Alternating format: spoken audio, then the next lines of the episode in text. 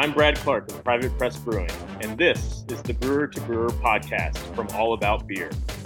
My guest is Cory King of Side Project, and he is here for a conversation that goes beyond the brew house and into topics that matter to brewing professionals and curious beer drinkers. First, please visit allaboutbeer.com and follow on social media at All About Beer. And to support journalism in the beer space, check out patreon.com slash all about beer. We'll get into the conversation in just a moment, but first, this message. Firsd Tea is a proud sponsor of the Brewer to Brewer podcast. Some of the brightest brewers across the country have discovered the Firsd Tea advantage. Hill Farmstead, Sweetwater Brewing Company, and Angry Chair are among the many who have used Firsd Tea's unique and quality teas and botanicals to create top rate beers. Firsd Tea focuses on being direct, flexible, and fast. You can find out more about Firsd Tea's collaboration with brewers and tea ingredients by visiting firsdtea.com slash blog. That's F-I-R-S-D-T-E-A dot com slash blog. Malteurop Malting Company is based in North America, specializing in growing and producing quality malts for the craft beer and distilling industries. With local farms and malt houses spread across the United States, Canada, and Mexico, Malteurop Malting Company's commitment to excellence is fully ingrained into every batch it produces, ensuring breweries and distilleries of any size can create the finest beverages on the planet. Visit malteuropmaltingco.com to learn how Malteurop Malting Company can support your malting needs. Contact Malteurop Malting Company at customer success at malteurop.com or dial 844 546 Malt for questions or to place your order. Okay, let's get into it. Do it. A bit on my guest today. Cory King's first love in the beverage industry was for wine, hence the passion and focus on oak aged beers at Side Project. Originally seeking a career in winemaking, he found homebrewing and just discovered that he could experiment with fermentation and interpretations of beer styles in his own kitchen. He and his wife Karen worked for other breweries first before Side Project was born, exploring oak in everything from saisons to wild ales, barley wines, and imperial stouts.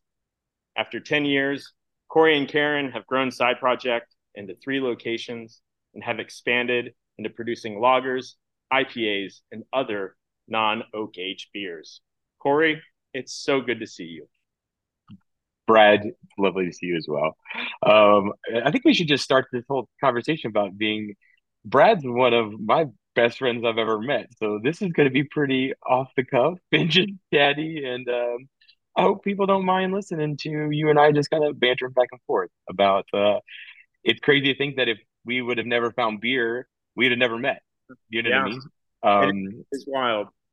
yeah, in the good old days of you know traveling all the time and festivals and collaborations and uh, um, which still happen, don't get me wrong, but not like uh, at least for my life like they used to. So um, thank you for inviting me to uh, to sit here and chat with you, my friend. And that little intro feels like a, a whole other life. You know, talking about homebrewing. Um, that was like, like a lifetime ago. You know. Um, and did you get your start that way too? Were you were you homebrewing or? Um, Yeah, I uh, I was really into beer, you know, at a young age, and started picking up uh, all about beer and um, homebrewing magazines when I was 19 or 20. Um, and then I started working at O'Hooley's when I turned 21, which was the brew pub that then became Jackie O's. And the guy that was uh, the brewer there at the time had opened up a homebrew shop in Athens, Ohio and I started homebrewing uh, right when I turned 21. And uh, then, like 18 months later, I did my first all grain as the head brewer uh, at the brew pub on the seven barrel system. So I only did like 30 batches of beer um, extract uh, Yeah. before I went pro, but um, you know, I mean, it kind of like became part of my lifestyle. Yep. It became this way that I relaxed and um, had fun, and it was way more interesting than college. And um, I, when once I graduated, I was like, I want to make beer for the rest of my life if I can. So let's give it a shot. Yeah. And you know, 18 years later, here I am now. Uh, you know, talking with Yeah. one of my best friends. Uh, and I can't speak enough about how much how good the brewing industry has has been to me. And Yeah. you know, finding people like you or finding my partner Adair, um, Yeah. it's it's still this amazing industry that we're part of, and it's it's great to still be contributing to it and interacting with it. Um, Ag- And- Agreed. Yeah. and The I get the to catch up with peripherals. Yeah. Yeah. like we catch up fairly often. Yeah. This is maybe the first time it's been recorded. At least we knew it was being recorded. You know. That's a good point. That's a very good point. Um, yeah, the peripherals of the industry uh, were were were value adds that yeah, you know, when we were all getting into it, we never knew would be would become what they are. You know, like when we were all starting to make beer, like we didn't know uh, kind of what it would grow into, and and there's relationships, and I feel like I, I feel like there was a couple years where we all felt like we were well, at least I almost felt like we were on tour. Do you know what I mean? Like we'd all catch up with each other. Like I'll see you in Copenhagen. Hey, I'll actually I'll see you over in California in, in two months. Hey, we we be in New York. You know, like we all were like we're traveling to these same massive um, festivals around the world, even. Um, and and then in between, we'd like let's do a collab. You know, why don't you fly it in? Uh, and, and so it was like we all saw each other out and about all the times, and then sometimes at our homes, and uh, and forge these friendships in the early part. Well, early for me part of this industry, and I think um, and when there was you know that massive wave taking off, and it was just crazy how fast everything was going, and um, and, and because of that, you know, met people like you, and uh, uh, I believe I think you and I have done more collabs together than I've done with anybody else. Uh, Um, definitely and- within my canon, I've I've I've hands down done the most with you. Um, Yeah. and just the widest like breadth of beer styles as well. Um, you know, we started off doing primarily um, mixed fermentation collabs. mhm. So, you know, I Uh-huh. think uh what was it called? Like Ami Pitter patter. uh, Oh, Ami Port Jour. Yeah, Ami Port de Jour. Maybe it came out before Pitter Patter. It might have come out. It come out first because it was more of saison based, but um, uh, we did pitter patter. We brewed pitter patter. That was our first collab we did in our new facility. Was with you. Oh, Remember, we filled. I have to show you the pictures. Remember, it was like the very first five puncheons up against the wall, and now you know that wall is full. But we filled the very first puncheons on that wall of my pyramid stack as we built it. Built it, and so you and I did the very first collab there um, at our new facility, and uh, we did the the the pitter patter, making fun of my wife's little pitter patter feet when we are when Yeah. we walk. So when Brad and I walk, we're a lot taller than my wife, and um, so she has to pretty much jog behind us accidentally. We don't mean to. I don't mean to make my wife jog when we walk, but when we're walking around like Copenhagen is what it was, and we just you know on our mission, our strides are a lot longer than hers, and um, I love my wife very much, and I her and I's love is shared by giving fun, making fun of each other, and so I make fun of her pitter patter steps. So, which became like, that sounds like a great beer name, and and, and that was my first and only uh, Pluot beer Mhm. that I've ever done. Um, Yeah. and yeah, and then we did like uh, the Ami Jour or Ami Jour. yes, Yeah, Ami de which, which was almost more of like a bière de garde. Um, Yeah, I think I talked you into putting some like C65 in there or Yeah. something. So it had an orangish hue to it. Yep. We changed up the malt bill a little bit on that one, and um, man, that's been good lord, buddy. We brewed that. That's that's a long time ago. That's uh, you know, pre-COVID. That's the other part of my brain that I, I sometimes don't even remember. I should have I should have refreshed my my Yeah. senses on some of these collabs. I thought about doing like a chronological thing before this, Oh, but that Yeah, seemed like a lot of work. But you know, and then there was the We Are You with our good friends Yep. at Sante Adairius and Tired Hands, and we did Yep. four iterations of that, and Mhm. that, that was uh that was always a good time. Everybody getting together and like sharing our cultures, and uh, that felt beautiful like beer. pretty like pivotal collab when everybody was just kind of slapping names on things and um like the collaboration had become kind of what it is today for a lot of things more like performative um if you will and Yeah. i think we've always focused on trying to keep some some meat on our like collab like make it mean something or you know share something or you know allow each other's processes or ingredients to uh, reflect and also then you know permeate throughout our breweries as well, our yep. respective brewing operations, and that's where we get into like a, a lot of big beers. Um, yeah. Few stouts, but primarily um, barley wine and some uh, wheat wine, and then maple wheat wine. Maple and... wheat wine, yeah, and and honey wheat wine. honey wheat or honey barley wine. Honey barley wine. Sorry, honey barley wine. Uh huh.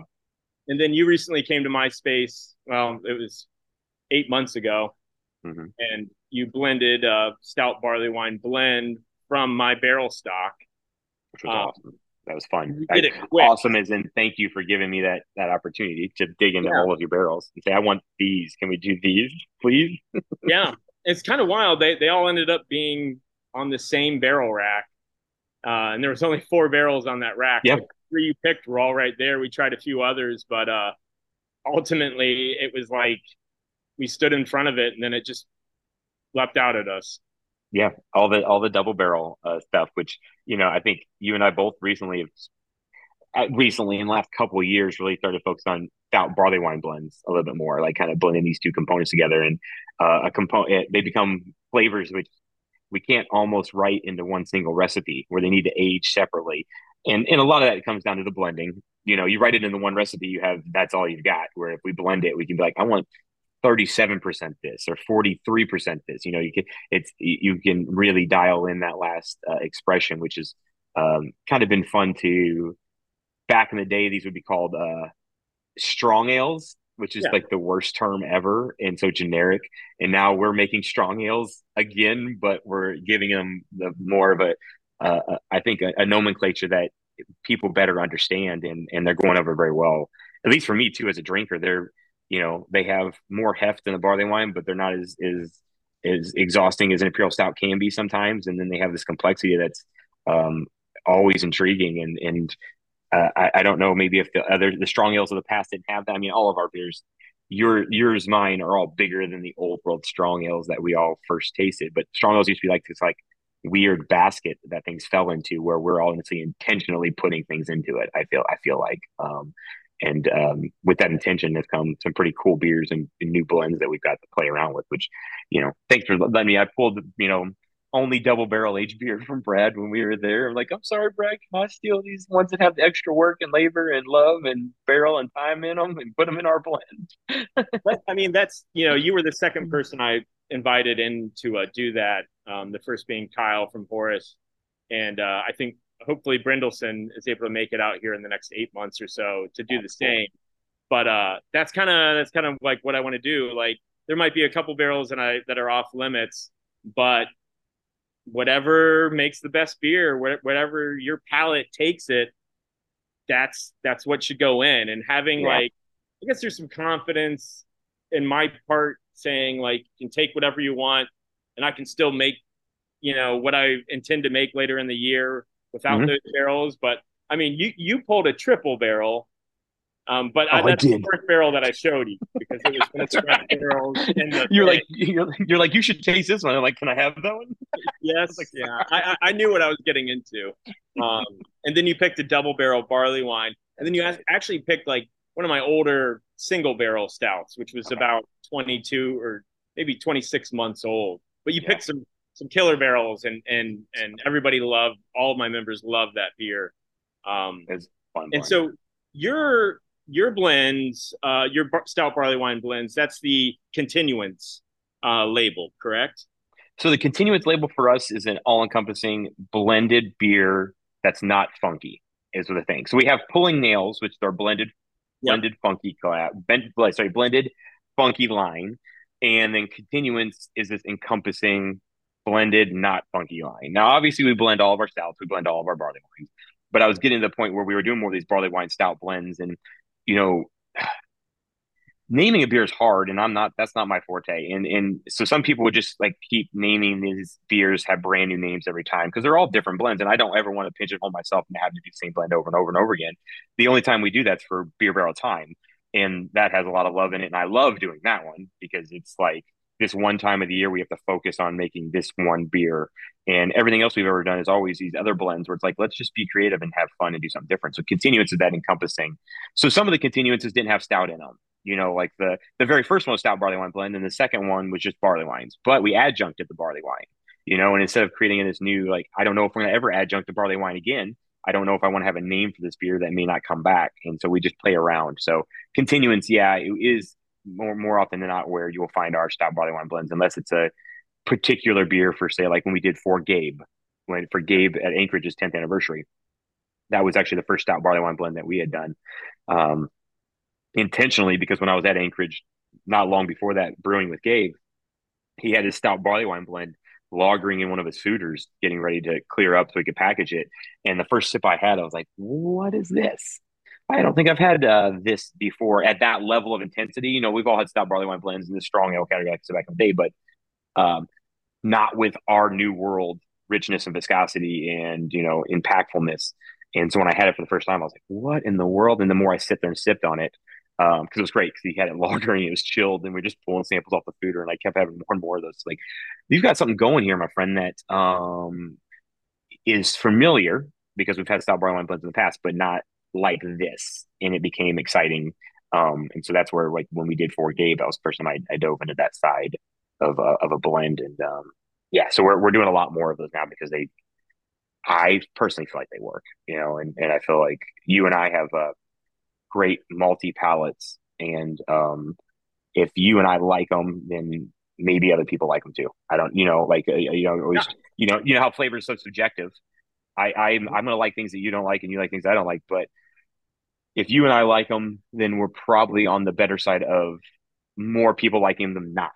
You know, it's a flavor that more people will find inviting than than not inviting. Um, so that's always been fun to to kind of push these boundaries and and educate our palates still on like what we can do. We just did a another blend recently uh, here for our 10th anniversary that we actually incorporated some of our first bourbon barrel quad into because I love quad. I love quads not the most popular style for the American consumer. I love quads. Rochefort 10, my one of my favorite beers ever made ever. It's funny because you know it's bone dry comparatively um, than to what we make, but I love the purpose of a quad, and so we did a quad in our on our in our aspect, which is you know massive and has a high finishing gravity comparatively, but has all that fruitiness of a quad and richness of sugar and and and with blended into actually we actually blended in we have a wine license now so actual port so port wine um, I'm not a big fan of Missouri. Oh, I shouldn't say that out loud. I'm not a big fan of Missouri wines. We don't have the. You're in California. We're in Missouri. I mean, come on. Like I know our wines. Okay. I was. I wasn't a big fan of Ohio wines either, Cory. Okay. So and and we have some lovely people here making you know good stuff. Don't get me wrong. It's just don't. Our weather's not great. Our grapes aren't the best, but I will say that Missouri port will hold its own against some of the best ports in the world, and I will hands down. Uh, I there's something about uh, the hardiness and, and, richness and craziness of some of our grapes, how well they make, how well they can do with port, and so we actually have some port wine from Noboleis. Um, they did all the, you know, they did all the hard work. Don't get me wrong. We've been just aging it for about four years now. It's from a five year from a harvest five years ago, and we actually blended some of that into our most recent kind of like if you will, big multi blend. Um, that was really cool and kind of a different push because a lot of breweries legally can't even do that. So it's like a kind of a fun like boundary push that we can make that some people can't even do, and to show that these flavors really intertwine um, in more aspects than just you know what do you think of when you think of beer. And uh, there was surprising a lot of people like I I've always you know I it kind of melds in. It's a fruitiness I thought was the barley wine, or you know, like I can't even really tell that the port's in there. And it's like, yeah, I know, because it's when we're making these big, sticky, fruity bombs sometimes, and I say on the barley wine side or the, the quad side, like it kind of works right in there really, really well. So um, it's still fun to like push the boundaries on these blends, you know, that like you're even doing. I'm very jealous of your system where it's like I'm just going to focus on big multi beer in these blends, and that's my primary focus because those are the things I still geek out on um, for our brewery. And I still geek out on the sours. Don't get me wrong. Um, um, but these these these big multi blends have kind of been a new thing for me last couple years. That are it's funny because we've been making big multi beers for a long time, but these new blends, yeah, but yeah. these new blends are getting a little more, I don't know, intriguing. Uh, I don't know. they've been they've been maybe because the challenge is there again. There's a little bit more of a challenge to them, you know, where we have to really sit down and dig into them to really hone these things in because you can go the wrong way too, and they could be not good. Um, yeah, I think I think for a while um, we were getting so caught up in uh, like the ingredients or what we could add to our stout to create a new thing to get people to buy more, you know, stout bottles. Mm-hmm. Um, and so we were going through all the adjuncts and different vanillas and different nuts or different origin cinnamon or you know be it uh, you know marshmallow uh, things or just all these different things right not so much talking about us but just the broader uh, beer yeah. spectrum and yeah. for me personally starting private press and like focusing on blending and focusing on making multiple stout recipes just like you do just like i used to do and barley wine recipes but then putting them in a bunch of different barrels and then stripping away those um, kind of rigid um, guardrails and being able to do whatever you want i'm realizing that there's a lot more that can be discovered with just beer and barrel. And these blends of barley wine or stout or porter or uh, you know quad or Munich wine, seeing how how we can make something different and new. Um, but that's also familiar. Our customer base knows malt. They yeah. know alcohol. They know chocolate, caramel. You know, they know all these things. So as long as that's all there is like a connective tissue, then we can continue to push everything. Yeah. And I mean, so you were playing around with port. Um, you know, there's obviously double barreling. Uh, we're both starting the triple barrel more than we probably have. I've got a few right now. You probably have a yep. dozen, dozen plus. We got quite a few now. uh, we just we just in one of our blends for our anniversary, uh, we just released a part of it was a quintuple barrel aged stout. Mm-hmm. Um, it you, Dave, just pushing it well, it started out as it started out as two oak barrels, and by the time we were done, it was five year project. By the time I was done, it had been it, two full oak barrels, so 106 gallons, uh, had concentrated down to about 33 gallons of beer. so, um, is it fruitful? No. Um, is it is it interesting? Yes. Like you know, we're creating flavors that are still and they're are they tasty? Yes. You know, if they weren't tasty, we wouldn't do it again because it's not a it's it's not a matter of just putting quintuple on the label and seeing what happens. And and it became a small portion of a blend. It wasn't even used the whole thing because it was so intense um, and different. So yeah, but that and then I, will be honest, like another thing for me that lately has been exciting is just the different or the exotic oaks.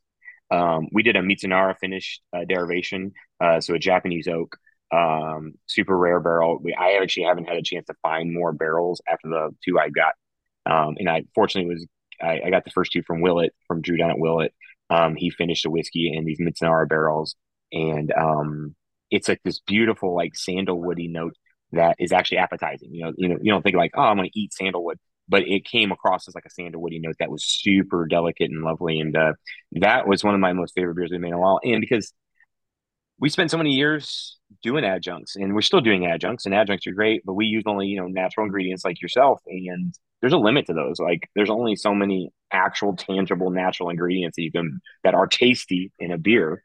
And um you play with those for a while and different combinations for a while and then then you start geeking out on things that other breweries have never done, which is like let's let's get these meats in barrels. You know, um, we right now have a bunch of Amburana casks, so a Brazilian oak that have this like beautiful cinnamon note to them, and yeah, those it's, it's those barrels are nuts. Yeah, they're nuts, and they're so cool because like I love cinnamon. Anybody that's probably listening to this no side project knows that I put cinnamon in quite a few barrel or beers, stouts, um, intentionally because I like cinnamon, um, and it balances our sweetness really well with our, our our bigger beer. So to have this like elevated level of cinnamon, and I mean like it doesn't taste like cheap grocery store cinnamon. It tastes like it's just a cinnamon component that's actually beautiful. My hands still smell like it. We were working on the barrels today, and I cannot get it off my hands.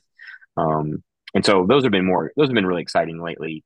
Um, where it's you know you're getting special woods from special places on this earth and you know coopered by you know people and this is the product they make and then all we have to do is put beer in it and then it's absorbing like the flavor of that region which is really cool and different than than yeah. yours more vanilla and uh, which i love doing and tasty it's very tasty but um uh yeah it's just been it's been kind of a full circle you know everything goes kind of full circle and uh it's like brand new barrel aging for me even though we've been barrel aging for a long time Totally, yeah. That's a, that's exactly how I feel. I'm I'm doing a couple adjuncted releases, but primarily, um, I'm just geeking out on getting different types of barrels, putting different types of beer in them, and having all these different ages. Um, mm-hmm. Double barreling is still like that always works. Mm-hmm. Um, different combinations of that, going from wheat to rye, or I've been doing a lot of rye to rye to try to get more of that mm-hmm spice because I love baking spice, like barrel mm-hmm. baking spice in my beers. Um, going back to the triple barreling, like what are you finding with those? Because I'm finding it to be kind of difficult to get stuff that that tastes good on its own. I find that yeah. triple barrel aged barley wine is uh, a lot more easy to work with than triple barrel aged stout. And yeah, I don't know so the oxidation process, or maybe it's my the series of barrels that I've played with, but there's an intensity and almost like a one of them almost tasted like black olives a little bit. Yeah. Um, and it, it was really intense, and I found a home for it, and it worked beautifully with all the other components. But it was like, this is this is different. yeah, this is a lot. Yeah. So our let's see here, the the two of our bigger known triple barrel releases, we did MJK, which is barley wine, and so that just worked really well. Like that beer without that alcohol of the triple. So, eh, it, I guess for anybody listening, like Brad and I, like whenever, at least depending on your climate where you're located, every time I add uh, move a beer to another barrel, we pick up an ABV point or two um, and then we get concentration evaporation. Um, our our humidity and stuff here, like we actually increase in ABV. Some people actually lose ABV. Um, some people just stay the same. Um, so our gravity goes up because we're evaporating water. Um, our ABV goes up. So for MJK per se, pretty sweet beer going into oak, and it needs like the three barrels to really kind of pull it down. And what happened is it actually becomes like about twenty percent after we triple barrel age it. So um, uh, much like your you know, big utopias and stuff, you know, a lot of that ABV is coming from the barrel after barrel after barrel. Fermentation is really hard to get to go that high. And um, so for MJK and a barley wine, it works really, really, really well. And weirdly enough, you know, oxidation of barley wine usually is a positive thing to a level. And uh, the flavors flavors produced plus the barreling and the and the ABV really just hold this beer together and produce a beautiful beer. Now on the other side of that, our triple barrel stout that we released was actually a collab with Gabe at Anchorage um, called Forever Darkness. And we did a different approach where it was triple barrel, but it was one year, one year, one year. And if you know anything about Side Project, we don't 12 months, we don't pull anything at 12 months. Everything's like at least 18 months plus. So it almost like never hit full maturity at any stage in, in every barrel. And but every time we moved it, we got alcohol and then alcohol and alcohol. And and most of our recipes, the stout recipes, the barrel is that last component that you need, that roast um, that bitterness that really makes an imperial stout out of it. And by doing it three times, this one worked, but it it was intense. And it is, and it's only 19%, and it drinks like it's 30, you know, compared to the barley wine, it's at 20. And it's just so roasty and and barrel for barrel forward, just barrel, barrel, barrel forward.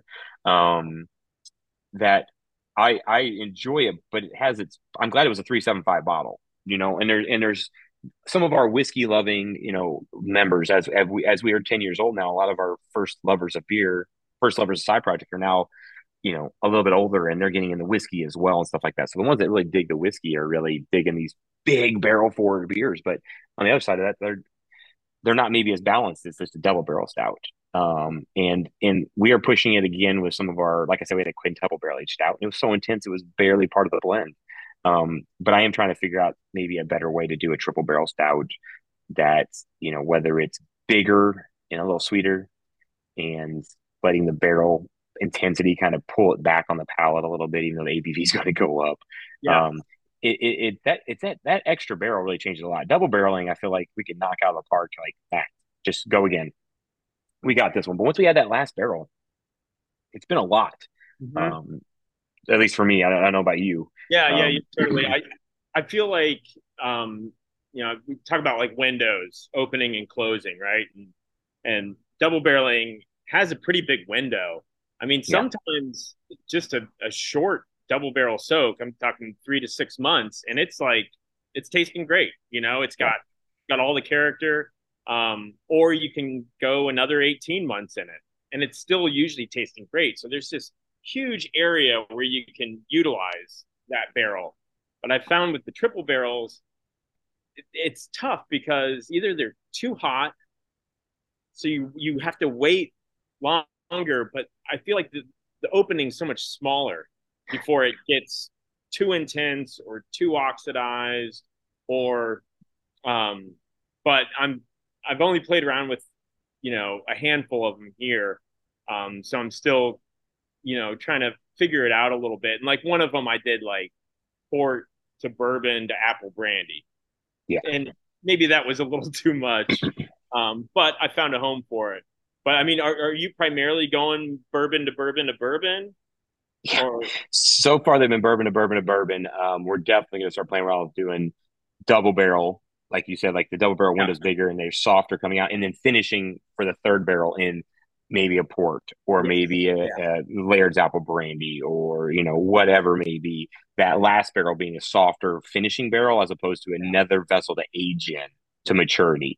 Because you can't really just throw it in a bourbon barrel, fresh bourbon barrel, and finish it in a bourbon barrel. It really needs to go through full maturity again because it's just, eh, you know, whenever we put beer in a bourbon barrel, it just tastes like it tastes like somebody put a put a bottle of bourbon in your beer like that. You know, it needs to really round out and soften up and, and finish again, which is a full blown re aging for the most part, at least for our beers and our climate here and our barrel climate, our barrel room climate stuff.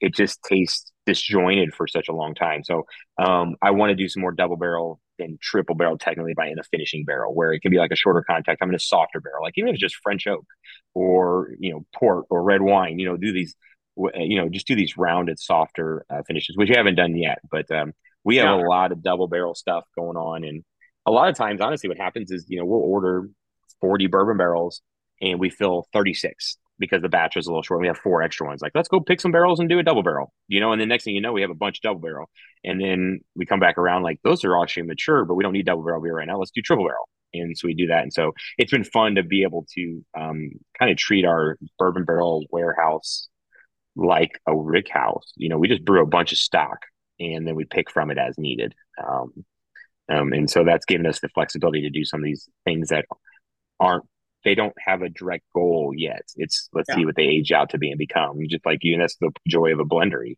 You know, as the way we blend these things. Um, yes. um, something I did recently was I took, you know, five bourbon barrels that had this uh, walnut stout base in it, and but they were in different types of barrels. I blended all those together, and then filled up um, five uh, rye barrels, mm-hmm.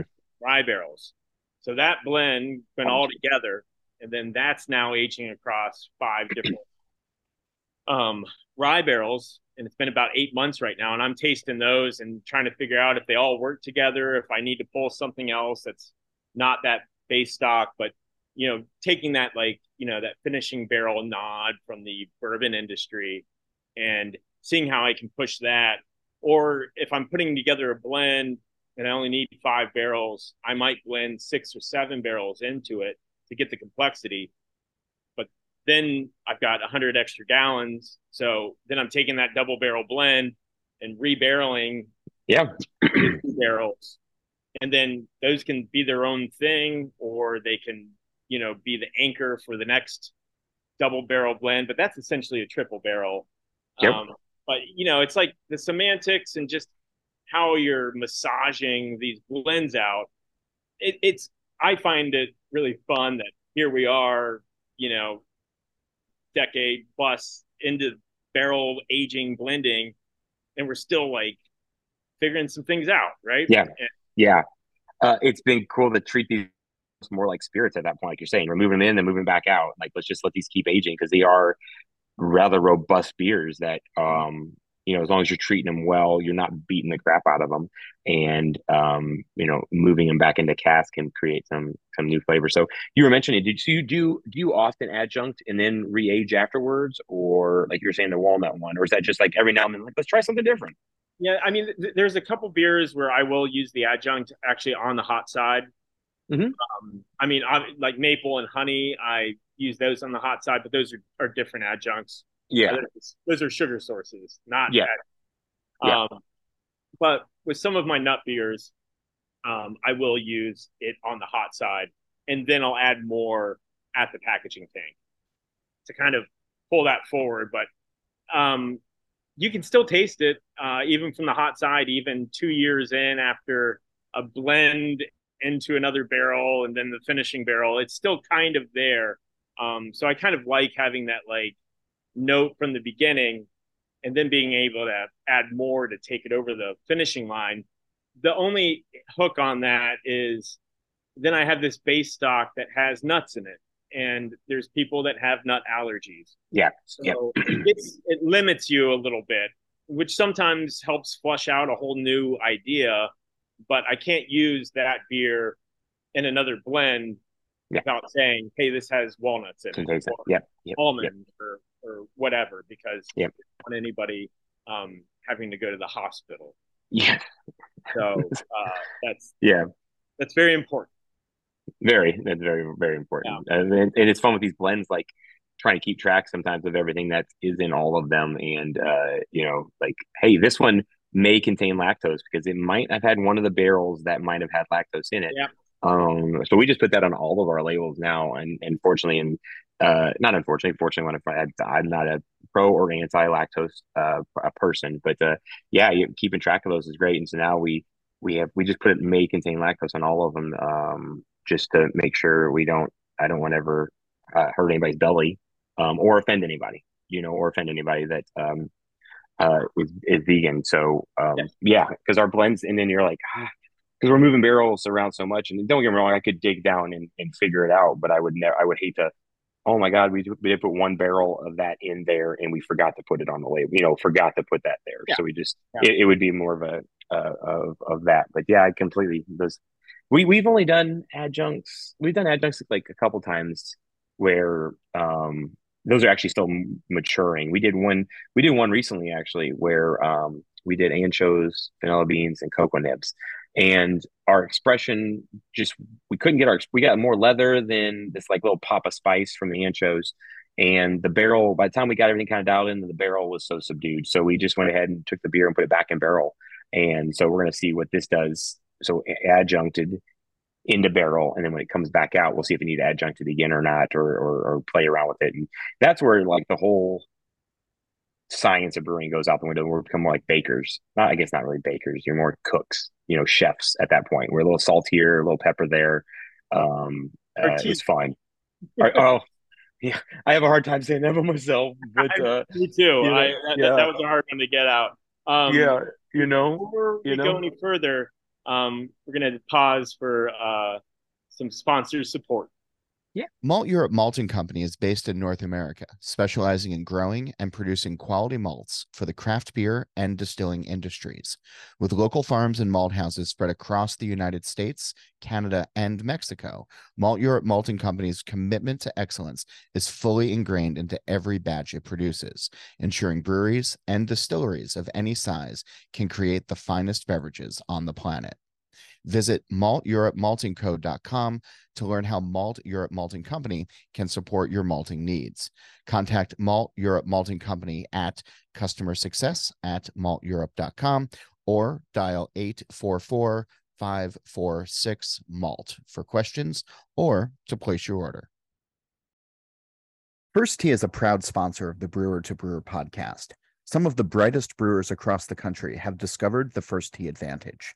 Hill Farmstead, Sweetwater Brewing Company, and Angry Chair are among the many who have used Firsd Tea's unique and quality teas and botanicals to create top rate beers.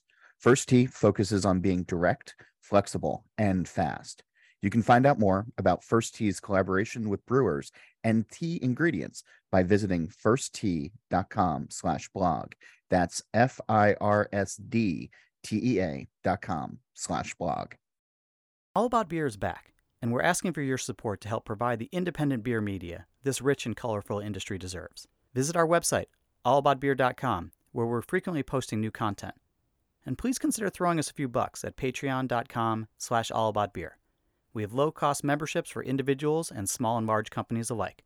Every dollar goes to help produce new articles and podcasts. All right, Cory. So you just celebrated 10 years at Side Project. Uh, you just wrapped Yeah. up all the celebrations on like Sunday, right? Yeah, uh, Monday actually. Oh, Monday. Yeah, yeah. We Uh, uh, we go ahead. Sorry. Are are are you feeling rested yet? No, uh, I'm not. I'm um, I am 40 now. I'm not 30 like I was when we started this whole thing. Um, but no, it was the most incredible weekend. It really was. Um, overwhelming support and love from around the world that showed up here in St. Louis. Um, uh, it was humbling. I we did not expect that kind of turnout. Um, uh, post COVID, we have done some bigger releases. I say bigger releases, like we did Van Winkle BBT stuff like that that we actually marketed in, and the turnout was soft. Um, you know, because of people's habits, you know, traveling, beer habits, whatever may have been during COVID, it had changed, and which is great. You know, I, I'm different too than than you know. I learned to live at home and, and have a lot more fun at the house, and so um, and we all gotten a little bit older. Well, we weren't expecting this kind of turnout for our 10th anniversary, and um, we thought things were going to be softer, and it was, it was like I don't know, it was like 2017 around here. There was people everywhere, and it was lovely, and and I do believe we made a lot of people happy, and we we we were prepared, but it's still a lot, and uh, I hope they had a good time. Um, everybody seemed to really enjoy it. We released we released five of our own new beer. We've never released as many beers at one time. We released five new beers, and then um, Gabe from Anchorage made a beer for for us called For Cory, um, which is lovely. And um, because like I said, I made a beer for him called For Gabe back for his ten. Of course. Yeah, that was, was that, cool. that was an easy name to come up with on game. Yeah, I just told Gabe I'm happy you spelled my name right. There's no e in it, so it's just C O R Y. Good job, Gabe. Thanks. So, um, uh, a, a, beer that I made for my son Milo called MJK's a triple barrel aged barley wine. It was inspired by Triple Oak Deal with the Devil way back when, and um, he put some Triple Oak Deal with the Devil in his blend and everything. So it was really cool. But we had people in from all over Europe, from all over East Asia from Brazil. I mean, it was so cool to see so many people, and they all flew in like Thursday, and most of them didn't leave till Tuesday. So we were expecting the releases to be, you know, slower on Sunday, Monday, as you would, and it was the same. People because they were here, like I'm here the whole weekend. Like, okay, um, this is awesome. So we got um we got our butts handed to us for all, all better better terms, but um I think we did a good job. We had something to do at all three locations. So if you've never visited Side Project, have three locations, um, all within a block of each other here in Maplewood, just as pretty much St. Louis. And um, it was cool to have that many beers released. We released uh, our anniversary box set beers individually, and then we did a 10th anniversary barley wine, which our 10th anniversary barley wine is pretty much double barrel MJK, which MJK is always triple barrel, but it's the MJK recipe double barrel aged, and then a small back blend of um, one of my favorite beers we make called Lengths. And so it was a blend I really sat down and dug into. And uh, honestly, I think that was the winner of the weekend amongst the consumers, which is cool because it was obviously the it was also the biggest batch we had. You know, ten. Sometimes people love the smallest batch, and then this one they were like, "Man, I just want more of that tenth anniversary barley wine." Yeah, and uh, I, Lane, I guess I still got it. I still got it. I guess in my blending. right? Yeah, and Lynx is uh, it's it's uh, Adam Beer Inspired. Yeah, it's an Adam Beer inspired by Alan's from Hair. Dogs take Yeah. on an Adam Beer. Yeah. So if you've ever had an actual traditional Adam Beer, um, uh, these are all interpretations of that style, and I think I think you know improvements that work well for barrels versions of Adam beers, much bigger versions. But yeah, so um, Adam beer is like you know esoteric. I think it's originated in the Dortmunder region. yeah, Uh, it's a I actually did Dortmund. one with Blake, who interviewed me, you know, last Nice. episode. Uh, we did one years ago, and it had um some it had some smoke character to it. Yeah. I don't know if Langs does Langs have smoked malt in it. It has a tiny, tiny, tiny, tiny bit of smoke malt in it. Um, and the original Adam beers were actually not even dark, that dark. They're more like a honey golden, dark, Uh-huh. dark honey maybe. And you know, I don't know what color yours was, but mine's inspired by Adam's or sorry, Alan's Adam, and it's it looks like a barley wine. you yeah. know, in the, in the traditional barley wine looks like a brown porter. stout. stout. Yeah, brown port. Uh, sorry, a stout. Um, oh, this stout. Yeah. I don't believe in brown porters. To me, I've never made a porter that wasn't black. Uh, and uh, but that's I know that's the style. Don't get me wrong. Sorry, not that I don't believe. Him. I always just give Witter a tough time about that. Witter and I always argue about porters, and he's like, "Look up the definition." I'm like, "Definition stuck." Have you had a side project beer? None of them follow definition. They are just beer. You know. Yeah. We give them. we not- have guidelines to our beer. So yeah, that's um, yeah. good Witter uh, argument. Oh, absolutely. So, anyways, yeah, thank you. We just had our 10th anniversary. It was awesome. Um, uh, five new side project beers and then um, the 440. So the side project beers are cool because we did a double rye version of BBT. So we mm-hmm. have a rye version of BBT, and it's amazing how just the barrel is such an important part of our beer. And so when we have a beer, beer we have beer barrel time, which is usually bourbon, and then we have a rye version. Just that slight change, that last ingredient, it kind of shows the importance of how the barrel really selection is. And then um, we had a double barrel aged derivation. So um, you know our double barrel, our stock our our our, our imperial stout stock that can become either beer, beer barrel time or derivation or a continuous blend. And we finished it on um it's double Willett age and then finished on vanilla beans. We had continuance 10 year, um, which continuance 10 year technically double barrel aged MJK as well, but it was apple brandy finished. So Laird's apple brandy finish, which is a whole new take on that beer. We didn't call it MJK once again because MJK is always triple barrel aged. And then we had um DECA. It's a DECA hyphen. Um, so DECA is a precursor, you know, a prefix for me 10 in a lot yep. of I think and, uh, Founders put out DECA first, but that might. Oh, did they really? Yeah. Did they really? Damn, I didn't even look. oh. it had it had like ten malts and ten hops and ten spices and was aged for ten months ten or time. something. It was ten percent. Um, something like that, that. Yeah. No. Oh God, I did. I actually didn't think about that. I, that... I, I, remember loving that beer uh, a long time ago. Founders ten years ago, twenty plus years old yeah, now. Exactly. Um, so, oh. so, you mentioned that it felt like you know 2017, and we all uh, we all get a little you know spark in our eyes when we think about you know 15 and 16 and 17, where it was just we were all having fun. We were exploring and uh, experimenting, and everything was selling, and everybody, consumers and brewers, we were just excited. Um, so, you know, as you celebrated 10 years, what does the next 10 years, what are you looking for in yeah. that? And like, what are, what are you and Karen looking to do with the company, with the staff, with the stability, with you know, what are you yeah. talking about? I mean, that's that's a great question. I mean, I think if, if any one of us knew, we would all be telling our friends like this is what we all should be doing for the next ten years. Um, because it you know as quickly as this thing turned on, if you will, this craft beer wave, it's also like stagnated a little bit for a lot of our friends in in in breweries. Like, I think you and I are fortunate; we've been very small, and and um, uh, I never lost. We never lost um I never lost. I never. We never turned this into a company really where I couldn't touch the beer and be part of that. So I've always really enjoyed what we do, and never had to sell anything because we've never been large enough to tell people we had to like to buy our stuff. But with that being said, the next ten years from now are even more more different. You know, all of our consumers are. None of us. None of us have drawn in really newer consumers. Mm-hmm. You know, um, and I can't say none of us because the breweries that are doing things that are the newer consumers are diving into are just beer styles that I don't want to that I don't it I don't find enjoyable for myself. You know, if there's nothing right or wrong about that. Um, we started side project making beer that we wanted to drink, and um, we still do that. Um, um, and and I think the whole industry has seen just like a different change of drinking habits. Um, uh, the I, I actually I was I was in a meeting the other day, and there was somebody that was 24 in our meeting, and after we were talking, I was just like, man, at the gym, like he's 24 and I was like, there's there's a lot of kids at our gym that's like your age. I remember I was your age. I didn't go to the gym that much. I was just like I was 24 and healthy and like I mean I worked out, but I, I wasn't a slob. But it just and he goes, yeah, like in our in our generation, like there's pictures posted of us online all the time. We live in an Instagram world, so they all are a little more health conscious. And he's like, I want to look good. Like imagine like how many times did when we were 24 you have to worry about getting posted online you know, like none.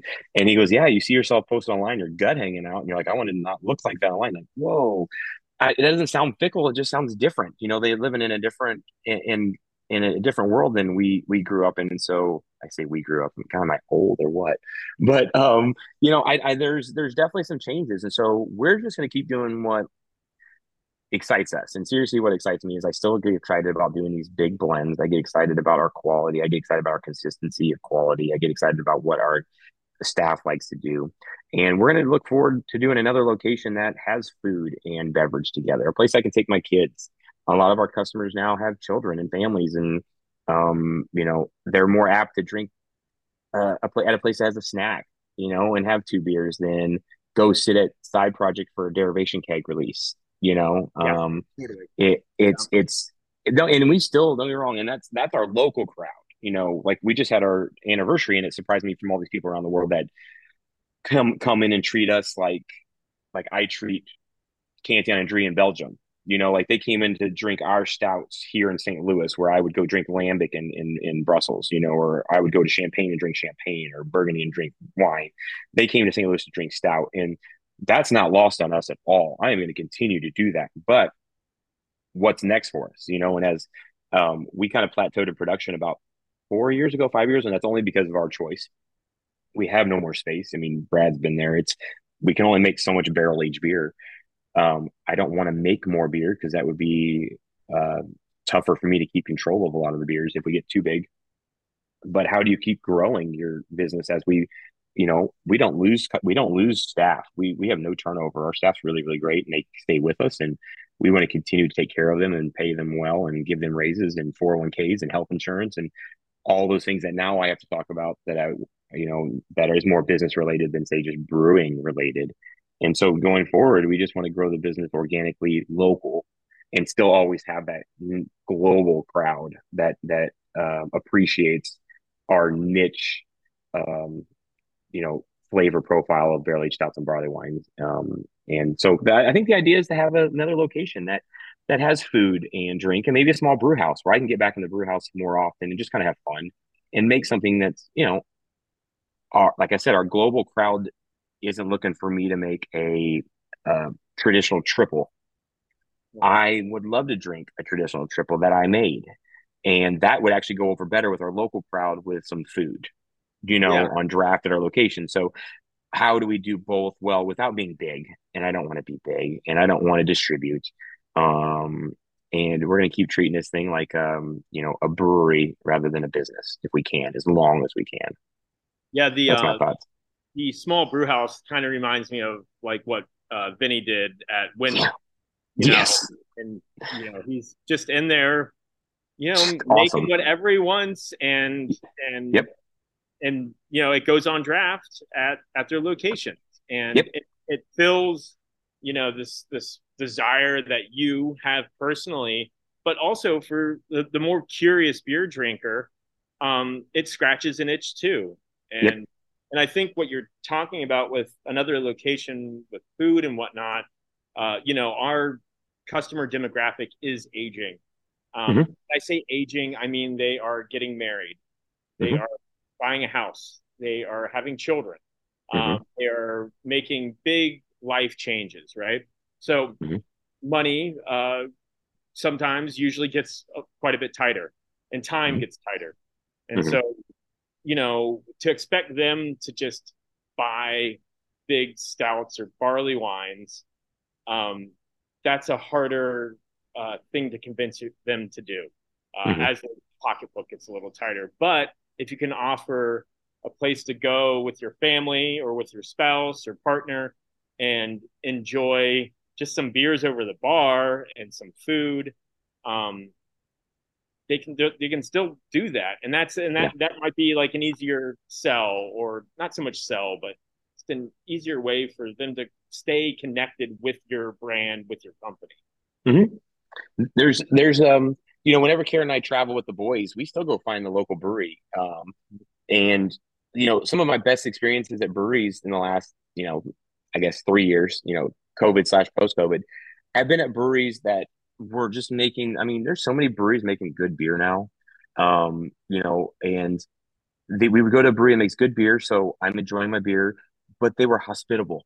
Like they had like outdoor like um, outdoor areas that's all astroturf, and they have like you know two by four Jenga and bags, and the kids can run around in circles. And you know, I mean, so probably some people listen to this that sounds terrible because they're like, I don't want kids running around me. But like for me and my family, you know, my time is valuable because I'm trying to balance uh, a family life and a business life. And so Karen and I still get the enjoyment of going to a brewery and experiencing them. But the breweries that we find the best for us now in our lifestyle is you're still making good beer. Let's be honest, gotta make good beer. And then it's a place that has a snack for the kids, so the kids can have some enjoyment and, and things. I enjoy those places more. I can't take my kids to just honestly like a brewery like side project where it's only about beer. And so we're looking about doing a food truck, not a food truck, but like, well, it'll be a food truck at side project, but it's our kitchen because we don't have we don't have room to build a kitchen. So it'll always be at our place. It'll be side project owned food. So you can have food at side project and and do these other things. And um and and so it's all encompassing uh, of an experience of an experience than just maybe just beer um and it's because like our pizza place across the street from the brewery um, that we teamed up with Pizza Champ to do, we take our kids there all the time where we can have a slice of pizza, they can eat French fries and we eat pizza, and there's TVs up, and but I still get a great beer, you know, made by Side Project, and you can do both. And so I think that's where the next phase, at least for us, is.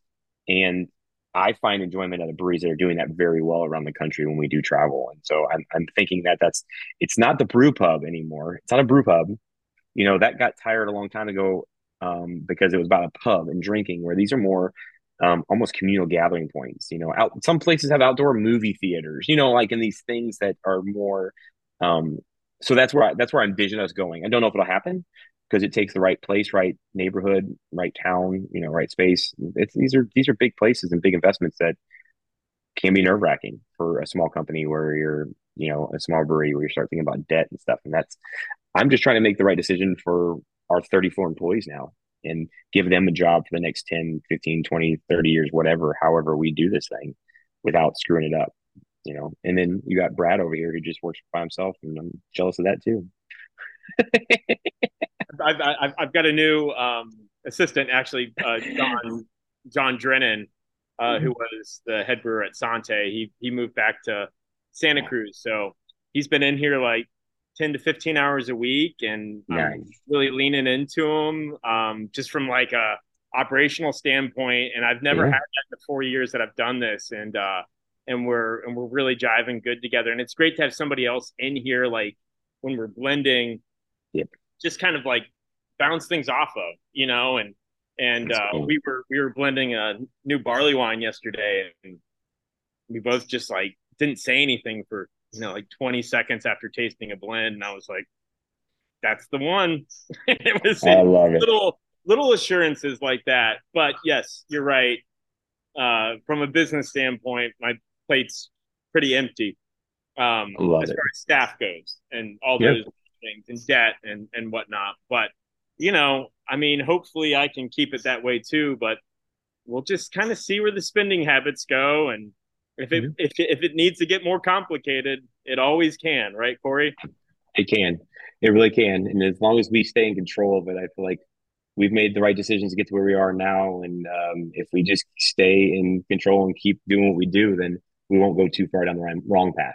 If you, yeah, you know? and as long as we can still you know make a triple or mm-hmm. or blend all the beers um mm-hmm. there's certain things that you know i mean boots on the platform i still I, I love doing that i do a lot less of it um but you know at some point you gotta you kind of gotta hand that over to the guys that honestly do it better than you or i could because yep. we don't do it enough to be good at it anymore you yeah. know my my guys, I, I I'm I'm gifted with like I think the best brewers in the country, and I'll, I'll I say that like they're amazing and they're amazing people, and you know I, I hope that all breweries will acknowledge that their brewers are the best in the country. You know, and I think that doesn't go far enough to where people think I do everything. Like, you crazy? I don't do everything. I know. Um, you yeah. know, it's like uh, I haven't. You know, it, it's it it takes it takes a it takes a team to do all this really well. And and I will say I taste every beer before it's sold to you. That's for sure. But I don't. I, I it's just not physically possible to do everything. And, and I have like the best the best crew in the world, and um um they make our they they are why side project is is is a big proportion of why it is what it is today. Yeah, I mean, I I can speak from experience, Cory, but anybody, especially any brewer or beer industry person that has visited Side Project and stepped behind the tap room, or even just sat at the bar and met and met your front of the house staff, your your your brewers, Oh, your logistics team, like everybody. Uh, you guys have uh, incredible pickers, if you will. Um, I mean, you and Karen. I mean, Karen with the front of the house staff. I mean, those. It's it's always welcoming. They're very professional. They're fun. They're genuine. Um, you know, I think that's a testament to to you know both you and Karen, your families, uh, how you guys were raised, and and and and what you guys hold uh, important and dear. So, um, on that note, this has been such a pleasure.